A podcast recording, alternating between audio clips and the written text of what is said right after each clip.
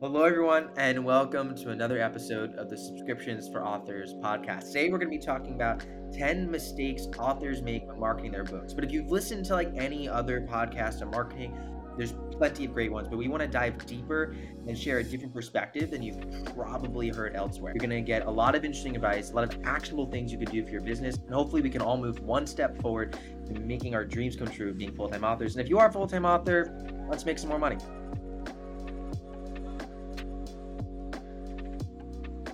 Now, before we officially get into the 10 mistakes that authors make when marketing their books, I just wanted to pop in from the future. Hello, I'm editing this podcast episode currently, and I realized that we didn't explicitly talk about subscriptions in the introduction. And this is where I wanted to say that we're so thankful that you're here for the Subscriptions for Authors podcast, that you're in our community, and that is the main focus of our podcast. And in this episode, although we didn't necessarily like brand it that way we get deep into subscriptions we do talk about specific strategies people can use but we also want to create this podcast so that authors can use this to broadly promote their books because we know that almost no authors just make money using subscriptions and plenty of authors don't yet use subscriptions. So this is hopefully meant for a broader audience of any indie authors and a lot of the podcasts that we are creating, we hope will be something that's innovative and on the cutting edge that indie authors can use to apply to their business no matter what they do because we want to help all indie authors explore this new wave of the creator economy and how they can make more money. And subscriptions are, we think, a huge part of it, and it's what we're focused on in our community, and it's what we mostly focus on in this podcast. So I just want to come here and say this. At the end of the podcast, we'll talk a little bit more about our vision. This is only our second episode, so thank you for being here. On to the action now.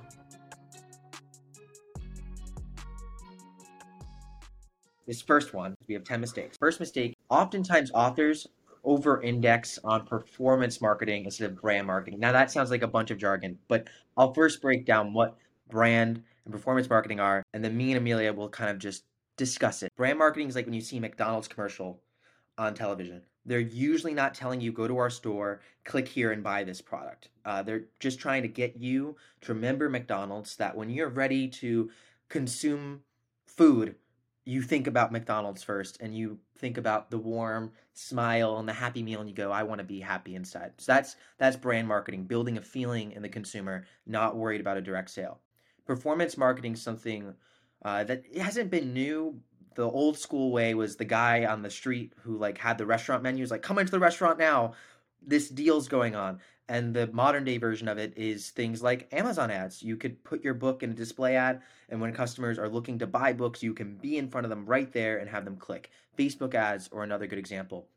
And we usually measure performance ads based on ROI, um, direct sales, and the money comes in quickly, whereas brand marketing is much more focused on the long term. What authors mostly have focused on, at least up to this point in indie publishing, is all performance marketing. That's almost what all the conversation is about. It's how do I get more sales tomorrow?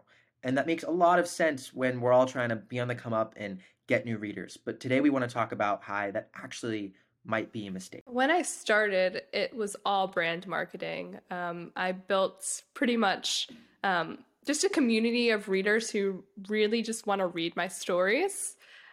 And once I had like that community, I started branching out into performance marketing. Um, but it's not going as well as brand marketing does for me. I really like to create feeling around my stories and a community of readers who love reading the next chapter, love getting the next little bit of uh, my characters' relationships. And when I build that relationship with a, a reader, they like to come back for more. Um, and I just like personally as an author who's really close to her readers i like love seeing the reactions to things. So it kind of like goes both ways. Um, and i think people are or authors are really shifting to brand marketing right now, especially with TikTok and BookTok exploding. Um, it's more about creating like this community or this feeling around books, which is really cool instead of like Facebook ads, throw this book in your face. We'll see how it goes. For you specifically, I'm curious, how did you go about initially building your community? How did that brand marketing initially go? Where did you go? Um, what tactics did you use? Because as someone in the beginning, it's um, when you don't have a brand yet, when you're just you sitting there? Uh, my story is probably going to be a little bit different from a lot of other authors, but I released um, on Wattpad for free my books um, before I even considered publishing. And at the end of every chapter, I would always leave like an author's note basically asking like the community of readers like hey what do you think of this chapter did you like it did you not like it um, what do you think is going to happen next and all these little questions people at, first nobody really responded because i didn't have a lot of readers but over time more and more people started responding to those questions and then they would even like comment on other people's responses and it just started feeling like more of a community. So that's how i personally started building or building that through brand marketing. But you could do like similar things on like social media too um, like asking readers like hey what would you think about this specific idea? Um, or what about these tropes? Do you guys like them? Do you guys not like them? Like little things like that. I took a very different approach when i was thinking about brand marketing, performance marketing, and I was just vlogging my life. So it wasn't even like directly related to writing. It wasn't like I was gonna like do a call to action ad in the middle of a video, like, so here's my book, everyone go buy it. It was just kind of like me and my life and getting people interested in who I was and, in my thoughts. And it was something that definitely saw more success for me from an ROI standpoint because I was running ads and I was making more revenue when I was running Facebook ads and Amazon ads. But I was kind of realizing like these things are expensive everyone's doing it and the margins are low until like i can really reach a certain scale and i wasn't there yet and wasn't sure how i was going to get there at that stage of my career so i started doing youtube and i turned off all my ads and i remember like I still made, and I didn't even do any call to actions, any of my videos. I still made like five or six hundred dollars in book sales the month after, and that was pretty cool to me. And I was not even thinking about it like selling books the next month. I was thinking about like over the course of years, how can I build this relationship where these people who are so interested in me, who are part of this community, are going to be there to buy every new book I release. And I was willing to invest years into that relationship. Does take a lot of time, and a lot of people, like even including myself, sometimes we get trapped in like that, like Facebook um, ads, Amazon ads. Like if I run this, I'll immediately see book sales, but those book sales are probably not going to be from people who love your content right off the bat. Um, they're not going to be those super fans like right right now. You'll get that sale and you might they might not buy another book from you for another like 6 months to a year because they might just not read it immediately.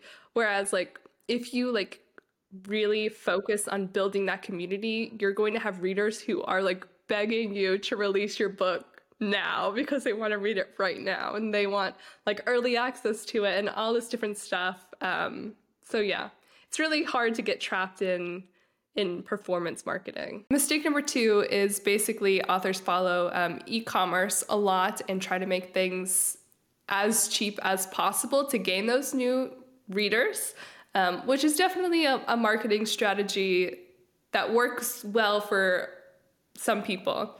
Um, but a lot of other authors really struggle um, because they're they're focused on making things as cheap as possible and not curating those communities of super fans. Jeff Bezos, our Lord and Savior, he said, I think a couple years in an interview that the world's going to change a lot over the next 10 years, which is definitely probably a true thing. But he also said that I know there's going to be three things that customers always want, which is the cheapest possible things, access to as much possible things, and getting them as quickly as possible. And I don't doubt that's like in the broad space of commodities, what people want. Like, I have a banana right here, and if I could get this banana for free every day and eat it, I'd be very happy to do that. Very happy to do that. And honestly, most people, if they got everything for free, would be very happy to do that. But there's a difference between commodities and stores. When we are thinking about a commodity, we look at the aisle and are like, okay, these cereals are roughly the same. This one's cheaper than that one, so I'm going to go with that one. And that's a very logical pricing decision. But at least for me, and maybe I'm a I might I'm not alone in this, but also not everyone works this way. but many readers, when they look at books, don't really think that much about price. Like if it's a thousand dollars, like that's kind of insane to pay for a book. I don't have that kind of money just sitting in my bank account just to be like, oh, book. But if it's seven dollars versus five dollars, that's not a huge difference to me. If I want to read that book, I'm willing to pay two extra dollars to read that book because that book is a totally unique experience that even if it's the same genre, right? Very similar tropes in that book.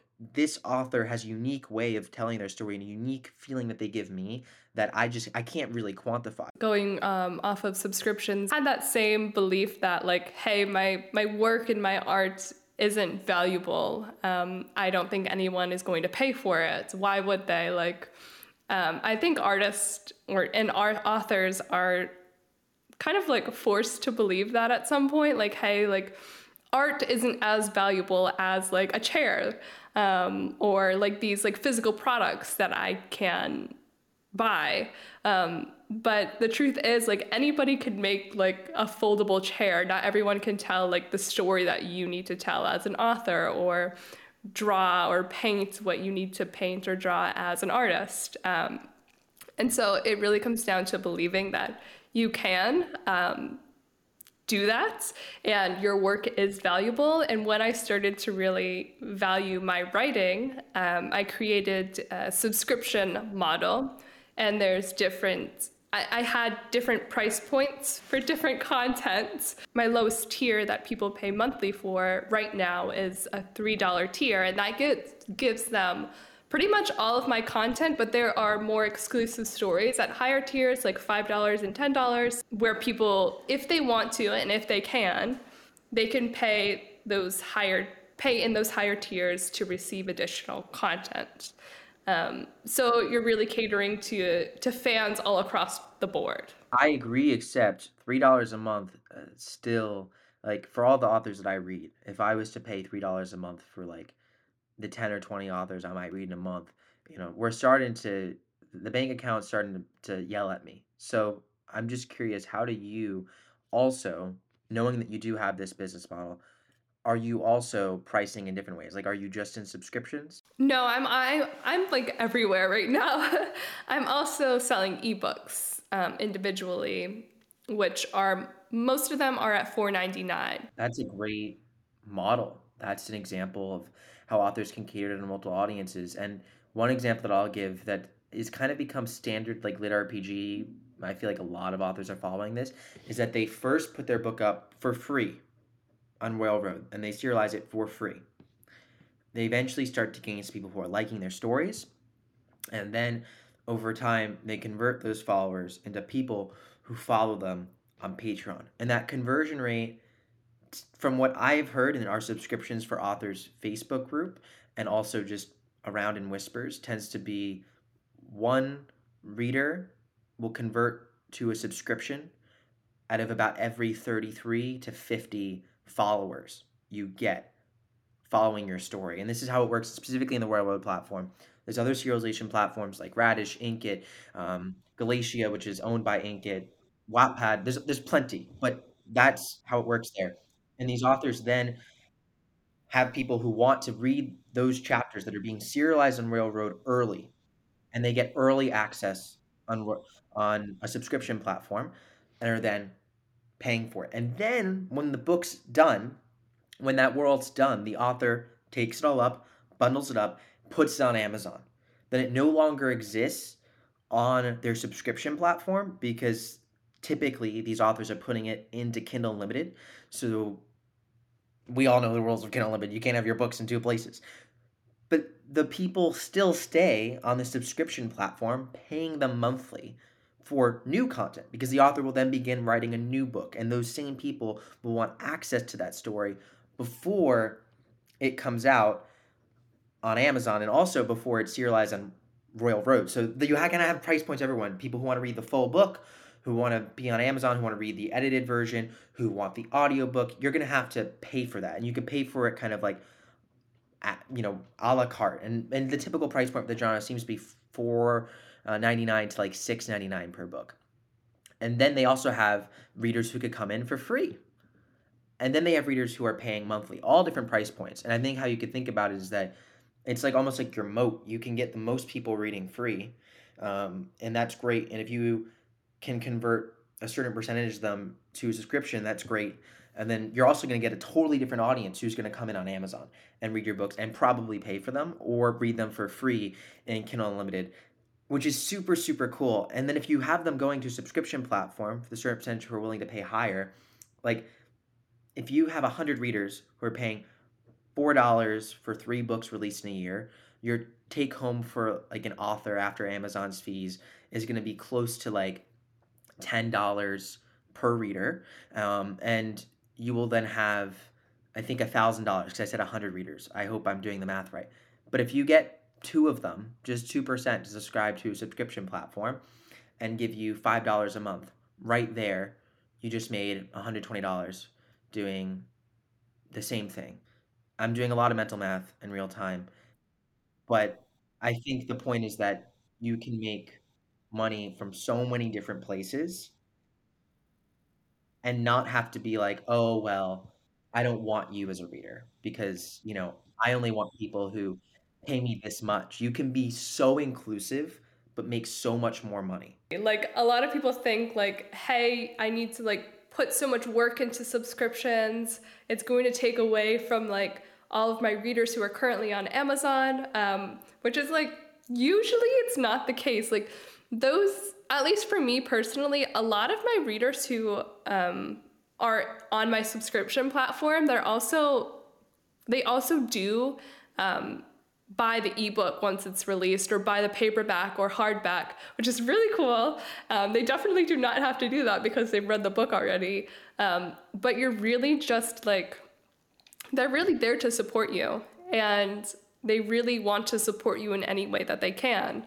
Um, so, what I found personally, it doesn't take away um, any readers from Amazon or any readers from Barnes and Noble or Kobo. It's just gathering your biggest fans and while also yeah when you're when you're releasing on free free platforms too you're also giving people who might not have as much money um, right now the ability to read your story um, but in like five or 10 years, they might have money to support you. Kind of uh, goes into our next mistake is not getting readers before you release, but something you could kind of like offset this is doing serialization through Wattpad or Inkitt or Radish, Royal Road, like we were chatting about before, um, and writing to market. For me personally, I have dealt with this pendulum because write to market we've heard everywhere. So I I don't want to harp on that. I think a lot of people know it. If you don't know it, please read Chris Fox's book, Write to Market. There's a lot of other people who talk about it in Facebook groups, like what is write to Market. You can find plenty of articles on this.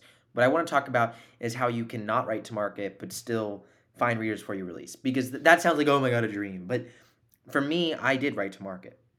What I did, maybe obsessively and weirdly, was paid for a cover before I wrote the book, wrote a description, put it up on Amazon, and then I ran Facebook ads to it and saw if it converted. Oh my gosh. I would freak out if I did it that way. I knew that I was going to then be able to write this book and and make money and that there was an audience because it was hitting a specific subgenre. I was like beyond writing to market. I was literally thinking about is there a targetable Facebook audience that I can reach with this through paid ads that I can then through paid acquisition scale up my business. It was kind of a lot and to spoiler alert, I actually burnt out in the middle of writing that series because I read it and not for me. And I think as a lot of writers, like some people I've talked to, because uh, me and Amelia were like literally just in London at the Self Publishing Show Live conference, and we, we love talking to writers. And the one thing I get from all of us basically is that like we love writing, like we just want to write what our heart says, and but like we know there's people out there like us. So like the idea of like writing to market is important, but like it doesn't always necessarily fit into like a neat subgenre. We want to experiment, maybe do something new. And that doesn't necessarily work with the model of like go to the Amazon charts, see what's selling, and like literally write to market. So a way around that is to go on these serialization platforms and just start writing a story and have it something that speaks to you, but only write like a chapter or two of it. And if people are starting to like it and you can see that, then it's like, oh, maybe I should finish it. And then if not, write a new story and write a new story. And then eventually like someone's gonna be like, oh wow, this is there this is it i'm i'm into this story and then you could finish it and that might be a story that fits into a neat genre but it might not fit as well into a neat genre and that's okay because some of the best selling books and the books that create new genres didn't really fit into one to begin with so you can create your own market and that's just one way to do it we'll talk about other ways to like use multimedia forms to like build audiences later. Yeah, go, kind of going off of that, I had um, a book that I was doing serialization on on Wattpad. Um, this was a long time ago, before like demon romances got really popular, but it was like about um, an incubus demon. Um, and I think the book ended up getting like 10 million reads on Wattpad, and it does very well as a serial. And it had a lot of fans going into um, before I started my subscription platform. Um, but that that kind of book didn't do what like super well on Amazon. It does really well on Radish. So I would say like if you're writing something that you really really love and it's doing well on a serial platform, and then it like flops on Amazon, just try it somewhere else. Like try it putting it on Radish or a different serialization platform where you can get money from it. That's a great point too. Different readers and markets hang out in different places. Some sometimes readers like before genres get big only exist at one place and then it goes on and then those readers are everywhere because there's just more of them. And it, it kind of plays into the fourth mistake that authors often make when marketing their books is trying to do everything at once instead of focusing on building flywheels. So, what is a flywheel? Kind of sounds fun, like a kite you put out, and like you could get taken off into the sky. I don't know. It's like what I think of when I think of it. But the boring technical marketing term that's actually really useful if you can build one of these is a loop that on autopilot generates cold leads, and those cold leads could go through a sales process where they eventually become warm leads, then paying customers of your company. So that's like how corporate America thinks about it. How can authors think about it? Well, you all have a flywheel when it comes to word of mouth, and it is the most powerful flywheel we have by far. If you get a reader to just talk about your book to someone else, that person buys the book because they trust them, reads the book, and then tells someone else because they loved it. I mean, that is like the dream, right? And we then have to think about, well, how do we find these people who just want to talk about our books? And I'll give one piece of advice that's not typical advice, and then I'll let Amelia jump off. But the, the not typical advice that I would give is actually something that Suzy Quinn gave in a presentation at the self publishing show live. And I'm totally taking advice from the people, but when I do that, I'm going to share who it is and where I found it. And this was a really interesting piece of advice from her, where she said that you can write to a genre that has a proven audience, or you can write to a community. And that actually really spoke to me because a book like Eat, Pray, Love, that was a huge book. And that was written to single women in their 30s or late 20s and the 30s.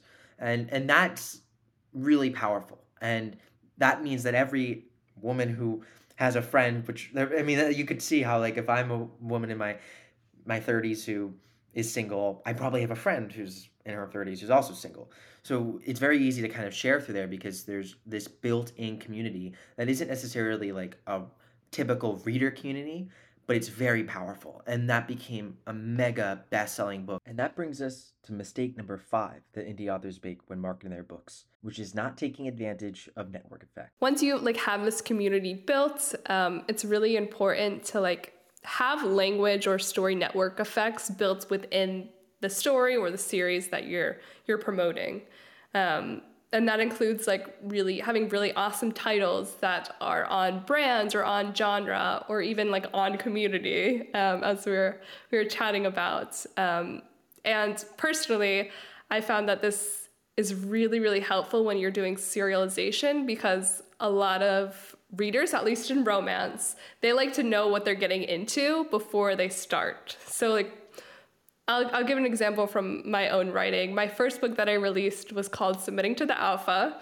Um, very high, highly spicy, um, but the story is really spicy, and it's about a werewolf alpha. Um, so readers pretty much know exactly what they're getting into, um, and the story itself is one of my best selling um, on all different platforms. So on free websites, on Amazon, and on serialized websites like Patreon and Radish. Building that word of mouth through your marketing. Um, one example that I know from a romance book, I haven't read this personally, but everyone knows in the romance community what the the little dialogue phrase "We love rainy days, don't we, baby?" by Kate Stewart means, and it just like provokes um, or evokes this like really amazing like sad feeling in a lot of romance um, readers. That's really really cool, and that that plays into two anecdotes I want to share. One to like very much solidify this example, and every author wishes they could become the the next line when I say best selling series. What do you think about? And I would say a plurality of people would think about Harry Potter. A lot of people think about Harry Potter. So then when you talk about best selling books, you talk about Harry Potter, which gives Harry Potter more visibility and gives it more sales essentially. And this is why, and people like Joe Solari, who is incredible, also has a podcast, Author Business Podcast, I believe, or it's Mind Your Author Business. But anyways, it's great. Joe Solari is an awesome dude, and he talks about um, this concept of cumulative advantage that authors have, and this is really powerful in any business, but especially in what we do because of story network effects. When you become known in a community of readers for what you do, when readers start to talk about what they like to read, you become the first person they talk about, not because they love you the most, that can be part of the reason, that's a super fan, but even the more uh, fans, but not supers, so just fans, they will still mention you when talking about you because they figure the other person knows you because you're already popular. And so it just perpetuates itself. It's like, it, it is kind of unfair to smaller authors. I, I to me, it's a little bit discouraging. So like, no one's gonna mention my book when someone talks about best selling because J.K. Rowling's already there. But how you have to think about it is that first of all, you don't need a billion dollars. That's how much money she's made, way more than that, and that's great. But you just want to make a living. You just want to reach new readers. So you can kind of reverse engineer it and think about what community am I not broken into yet that I can kind of become the thing that they talk about. And for us, we've thought about that when actually building Ream, which if that's doesn't make any sense, what we're doing is building a subscription platform for authors by authors. And we're super excited about it. And it's something we hope can help a lot of authors connect their readers and make more money. And we were really thinking about so Ream, who is this community for, and how do we have like the word Ream become something that means something in our community? Our sixth mistake that authors often make when marketing their books is when we all jump on tactics that other authors do. I'll give an example that we probably all know, which is Facebook ads. It's something that in the beginning, when Mark Dawson was doing it, um, he was able to scale to basically zero to forty thousand dollars a month in ebook sales very very quickly in a span of like six months. He's documented this way more like openly and thoroughly in his Facebook groups and podcasts, and super super inspiring. But for an author to do that today off of Facebook ads alone would be very difficult. Now, people can always strike a chord with a story. That's like the beautiful thing about what we do. But when it actually comes to like a marketing tactic and reaching people, Facebook's significantly more expensive and significantly more saturated books. So now let's think about TikTok. That seems to be the new wave. But is it really? Like there's already 55 billion views on the hashtag BookTok, which means there's a big audience there. Just like Facebook, there's still opportunity. But is that really the best place to break in now? Is that really the green open pasture? It's open for debate. But if you want to focus on one thing and one thing only, I think it can be interesting to do something that's working, but not where they're doing it. Here's an example. We know that readers love short form video content, but I would suggest BookTube. YouTube's a massive platform. They need short form video to work. There's a huge book community on there, and there's very little authors that I know of creating bookish content in short form. I, I see a lot of um, people who are doing make creating like these short form videos on TikTok, but also like utilizing them everywhere, um, including Instagram. And some people are doing really, really well on Instagram, like more like better than they are on TikTok. Like some of the videos just take off, um, which is really cool. So like you can you could do both. Like you could you should definitely like um, dip your toes in TikTok if you haven't yet, um, just to see how it is and see how um, well you could do there. But you can also repurpose those videos for other um, other places as well. Like even stick some in your newsletter, um, just to have you ha- you have all this content that you're creating for TikTok um, if you are using TikTok.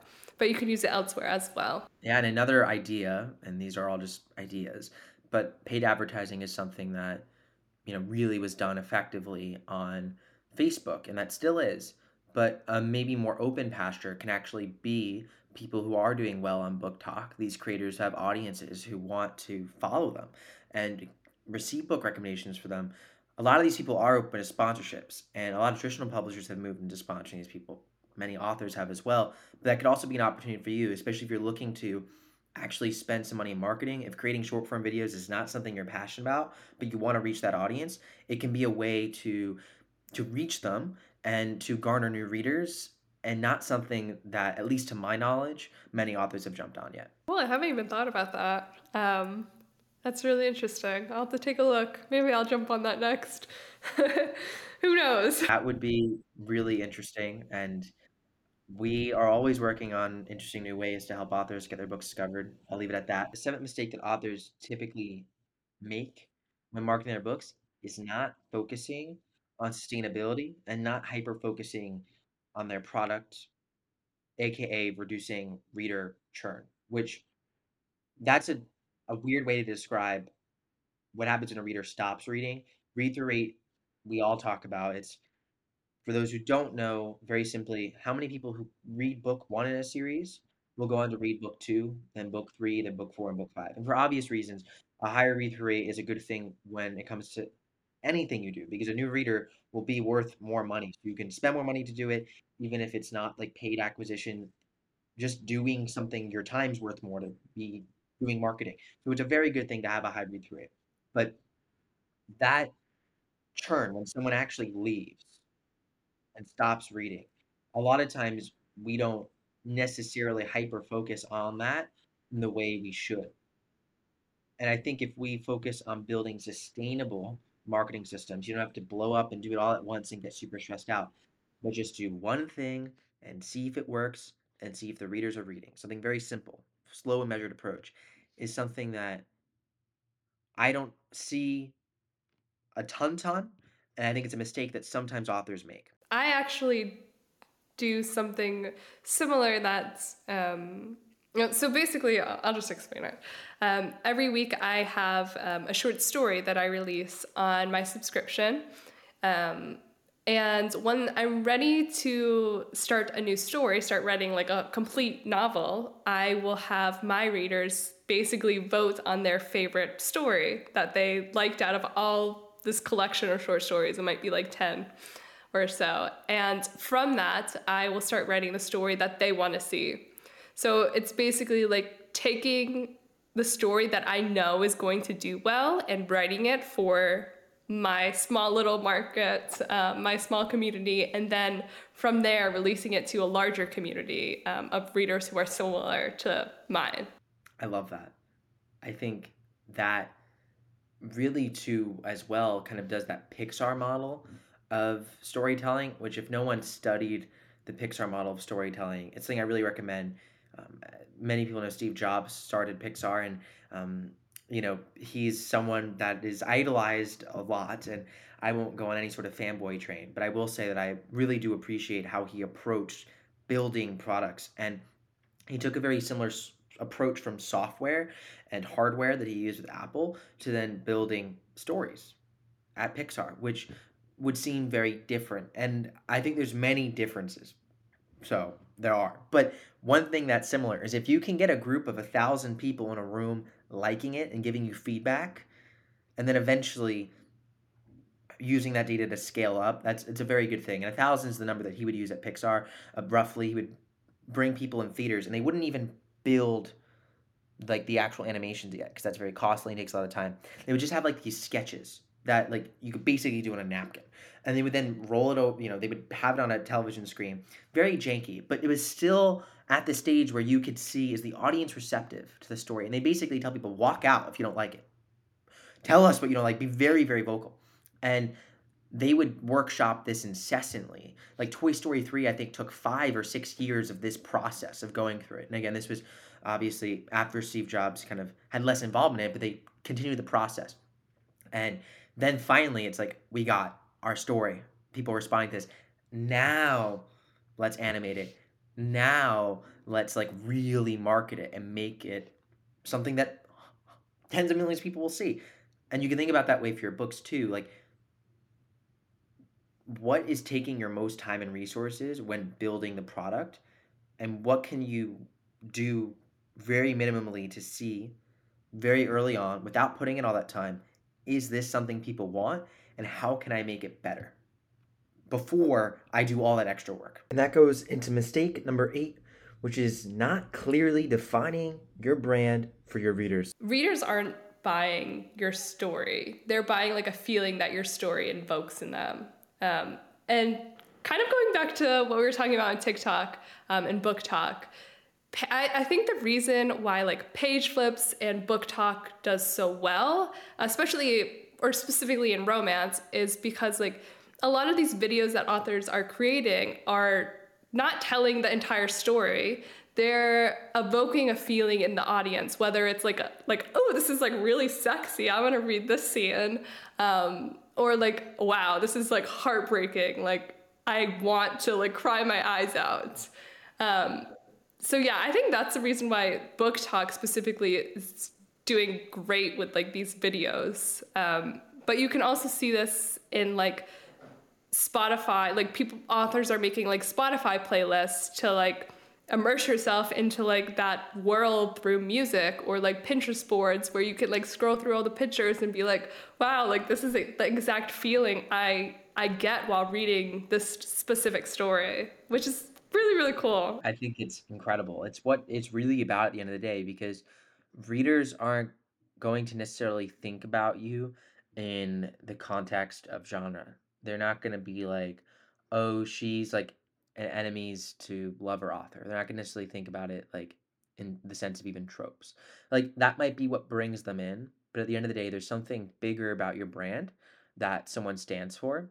And this is something that a lot of really big companies use very, very effectively in terms of aligning values with purchasing. And an example is Black Rifle Coffee. People may be familiar with it. It's a very, very conservative, like focused on freedom coffee company. And I don't necessarily think they make better coffee than like like your average coffee. I think a lot of it's just the same coffee, right? So it's just another coffee. But they've built a, a multi nine figure business a year, which is insane. Mostly focused in Texas, um, selling coffee and merch. It's like a lifestyle brand now because people want to buy Black Rifle coffee merch, and it's just because they've aligned their values super well in their messaging and marketing, and they haven't like they don't they're not building worlds and stories that actually make people feel this. They're just doing some marketing tricks and making their company feel that way and people just want to buy their coffee that much. So imagine like what that power actually is like when translated to story. Like when you have that awareness of this is what I want to give my field reader, like like it's insane. It, it doesn't even it, it's it's insane. And then you you can think about like wait wait. So Black Rifle Coffee Company aligned tons of people who are interested in freedom and brought them together. And now they're willing to buy coffee and merch and like like to be honest, like who really needs the merch? Like, you know what I mean? But like they, they want to buy it. So that's good, I guess, like for the company. And as an author, you can think about it this way too, like what values am I bringing people together around? That's what my community is gonna be centered around. And what other things can I give them that make them feel closer to me and my brand. A story is a part of it, a very important part, but you're literally building a world that has limitless merchandising and product opportunities. So don't forget that. Don't don't get bogged down on that, especially in the beginning. But don't forget that. And there's people like Galaxy Edge, uh, the two authors, Jason Anspach, and I'm forgetting the other author.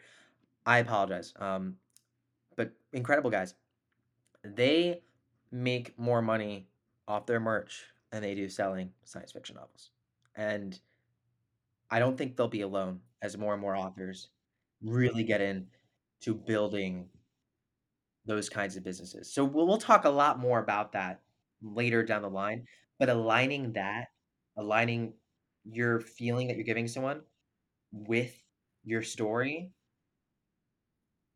that's that's how we build a hundred mini Disneys. With your brand too, like going back to one of our first points is you want to build your brand through brand marketing and your brand could be like you're romance author who writes like really heartbreaking stories and that's what your readers that's the readers you want and that's the readers who want your book yeah i mean just thinking about how central romance is to our lives like and this isn't like news to anyone like especially romance authors out there but i can just myself thinking about it now like you know who's writing for like people who are having like second marriages? Like that's so many people are entering second marriages.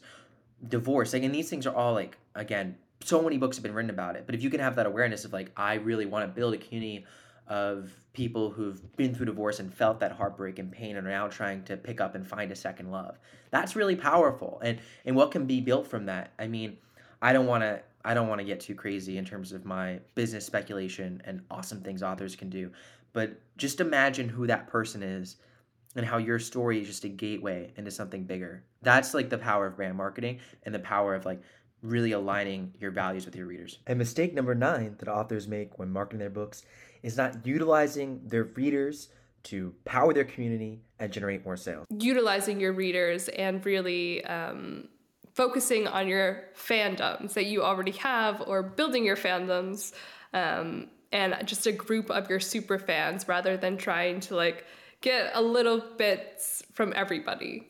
Um, really curating that community of people who want every bit of your your stories um, and who will once they read your stories are going to like market it for you to their other fans through word of mouth really really really important one thing you can think about as well is how can you actually give your readerships like agency in a sense to actually go out there and and be your champion. And one example of this in a non-book world, then I'll give a book world example. In the non-book world, there's this podcast called My First Million. It's a very, very popular business podcast. And they run a podcast where people they don't like TikTok, the guys who run the podcast. They just don't like it. They don't want to do it. But they think, well, TikTok's important. So we should have people creating it. Why don't we have our fans oh, wow. cut up our podcast into clips posted TikTok under this hashtag, and then have a contest. And the one with the most views every month gets a certain amount of money. That's what they do. And it gets millions and millions and millions of views on TikTok, new people coming into their podcast, totally on autopilot. And you don't have to give away money for that kind of thing. Like you can do a contest where you say, Hey readers, I have a new book coming out, and I'd love if you can share this on TikTok underneath this hashtag. And if you do that, the one with the most views, I'll give this prize to. The one that I think is the most creative, well, I'll vote in it. I'll give this prize to. It can be an hour call with you. It can be a special signed edition of your book. It can be something really cool like that. And it's just something that readers get for talking about your books, which they already want to do. But when you like give them that space, it's really, really special. That's really cool. I didn't know they did that. That's really interesting. Um, and very, a very different way to like grow on a platform that you might not even be on or you might not want to take any part in. Really interesting. About TikTok specifically as well, it tends to be more ephemeral than a platform like YouTube or your own mailing list, meaning that your reach can vary a lot. And if you go to like Facebook groups that like have authors specifically talking about stuff like this, they will mention like, wait, like why are my TikTok views really down? And it's because TikTok is basically like a casino lottery machine. And it's like the it's honestly like a, it started off as a teenager hive mind that then turned into like the world's hive mind for specific communities. But think about it that way and then think about wait, if I have like hundred readers all talking back and forth, like why do I need to be there? You still might want to be there. There's still a ton of opportunity for authors, but like if you get your readers talking, be really, really powerful and you can incentivize them to do it. You don't even have to create a contest. You could just tell your fans it would be really helpful if you shared a TikTok about my book. I do think it could be really fun. It's something that brings your community together if you made it a fun event, but you don't have to. Hell, you're busy. You're writing a book a month. You've got a full time job. You got like three kids. Just tell your readers in your mailing list, like like high key, this would help me out. Yes, super fans love you. They'll they'll do the best they can to support you. I agree. I agree. And this goes into our last point, which is the 10th mistake authors make is not thinking enough about multimedia marketing. And this one, I'm going to use an example just to show you something different because I cannot come up with all the million ideas you can use to market your books or where your readers might hang out. But there's this awesome, awesome author. Her name is Victoria E.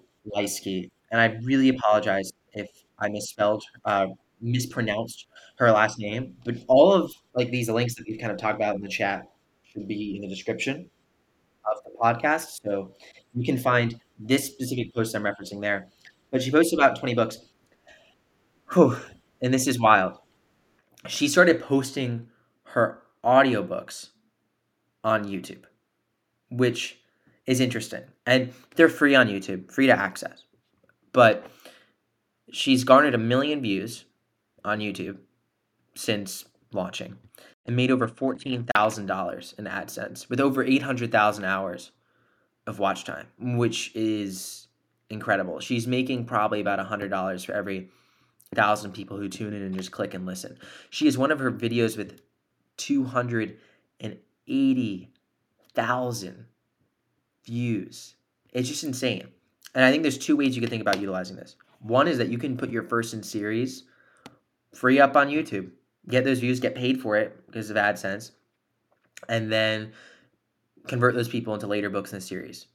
I should mention as well, she still has that first book and these books that she's putting up on YouTube in audiobook retailers through Findaway and ACX. So, um, and I, I will refer you to her post down if you're interested in doing that. You can check out her post for more information. But there, there's just ways you can utilize these things that people aren't necessarily thinking about. Like Amelia, you were mentioning earlier about like a line in book that's really like powerful and that resonates in emotion. You can post that on TikTok, on Instagram, on Facebook, anything you want to do. But utilizing music with text or with an image that gives people a feeling of your book does work no matter where it is. And a last kind of point I'll make is that artificial intelligence is making this easier.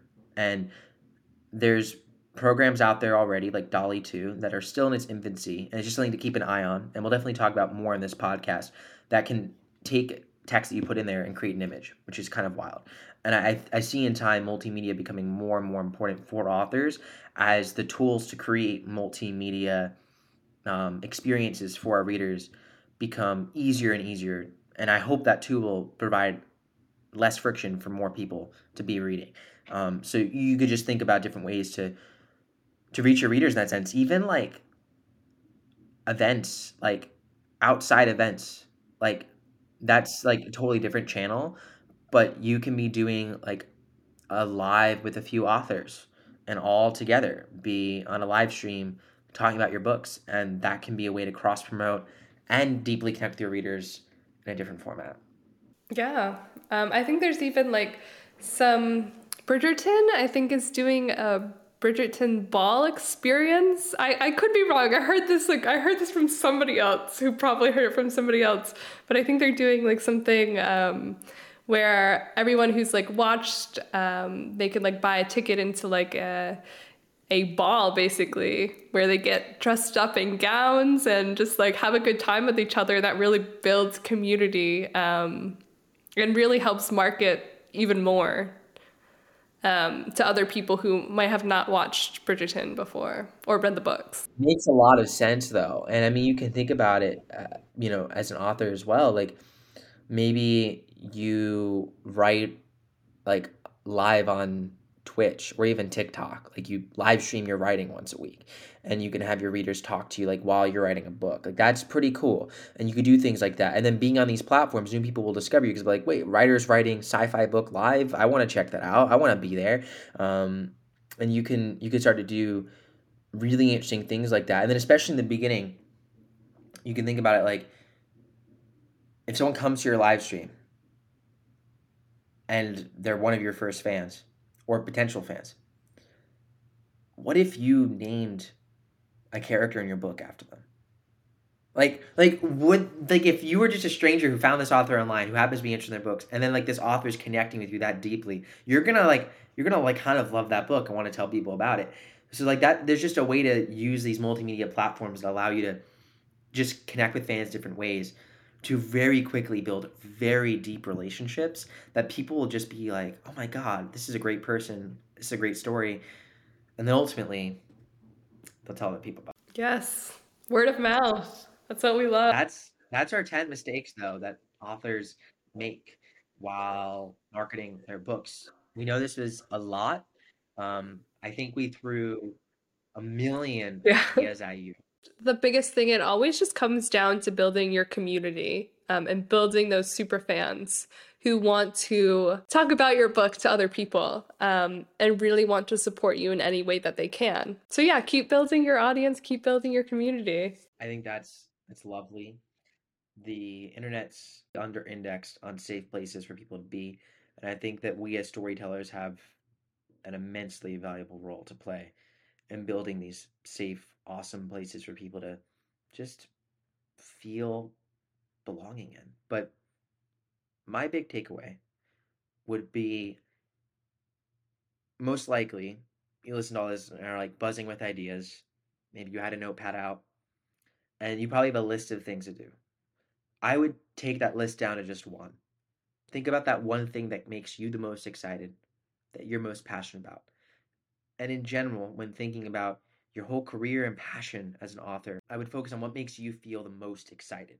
What thing gets you so energized, gets you to feel so passionate about it. And and do that. And don't focus on all of the other trends, the the the buzzwords, the tactics, the strategies. Just do what you would want to see as a reader, what you would want to see your favorite author do. Treat your readers, treat yourself like you would want that person to do. And I think that's how you can build a very sustainable career and a very happy one because I firmly believe that outside of a really nice dopamine rush, number one on any chart is not going to be what actually makes you happy when you go to bed at night. It's going to be something else, something something greater in a sense, even if it's not greater in sales numbers. It's going to be greater in terms of your soul. And I would encourage you to pursue that. Thank you so much if you listened up to this point. This is our second podcast on the Subscriptions for Authors. And you'll notice the first two podcasts were me and Amelia. And that's changing. That's changing. We have some really cool episodes coming up. We're going to be releasing every week. Uh, when we're recording, I don't think we've picked the day of the week we might not actually get settled into day of the week until a little bit. We want to figure out what works best for the community and all y'all, but we're going to be getting to a set day and releasing once a week. The first episode, I was absolutely blown away. Y'all like were so receptive to it. Y'all seemed to enjoyed it. So many of y'all watched it, and I was just like, "Wow, we're onto something." And me and Amelia, we were traveling at that point um, to different writers' conferences, which we met many of y'all at. We went to I guess respectively yeah. like four different ones. I, it was a lot. Yeah, we were traveling. We were traveling most of June, and we recorded that first episode actually back in May, which is crazy how much changed since then. So we really want to take some time and think about the future of this podcast, how we could bring on people and give you perspectives that we don't think other writing podcasts are giving, not because they aren't lovely, but because we think that we have something new and interesting to provide. So that's our goal. We're going to start doing that. Hopefully, this episode lived up to those expectations, but we have plenty more awesome, diverse, exciting perspectives coming in from guests. We also will still do some solo episodes like this every once in a while. And if you have any, any ideas, any people you would like to see us chat with, please let us know. We'd also love to chat with you. If you have a story, if you have a struggle, let us know because we don't just want to like bring on successful people. We also want to bring on people who, you know, feel like they're not successful, even though I think we all are successful in our own way, but people who are really kind of in the trenches, struggling with something very specific, struggling with maybe just a whole crisis of their career. I've probably been there. I've struggled with a lot of things as an author. Amelia maybe hasn't. She's kind of oh, out. I've struggled a lot. Don't let him fool you. Together, I think we'll be able to provide some interesting insights and they'll just have a great time together. So thank you so much. If you're not already a part of our Facebook group, please do that because we think it'll be really cool for you. So go to subscriptions for authors on Facebook. We'll have it linked down in the description. Um, you can join the waitlist for Ream, which is our author subscription platform that's coming live in Q4, aka late fall. And otherwise, share this with a friend. We would love for you to share this podcast around. We want more awesome people to be part of this hive mind and do better and better things. So that's about it. Thank you for joining.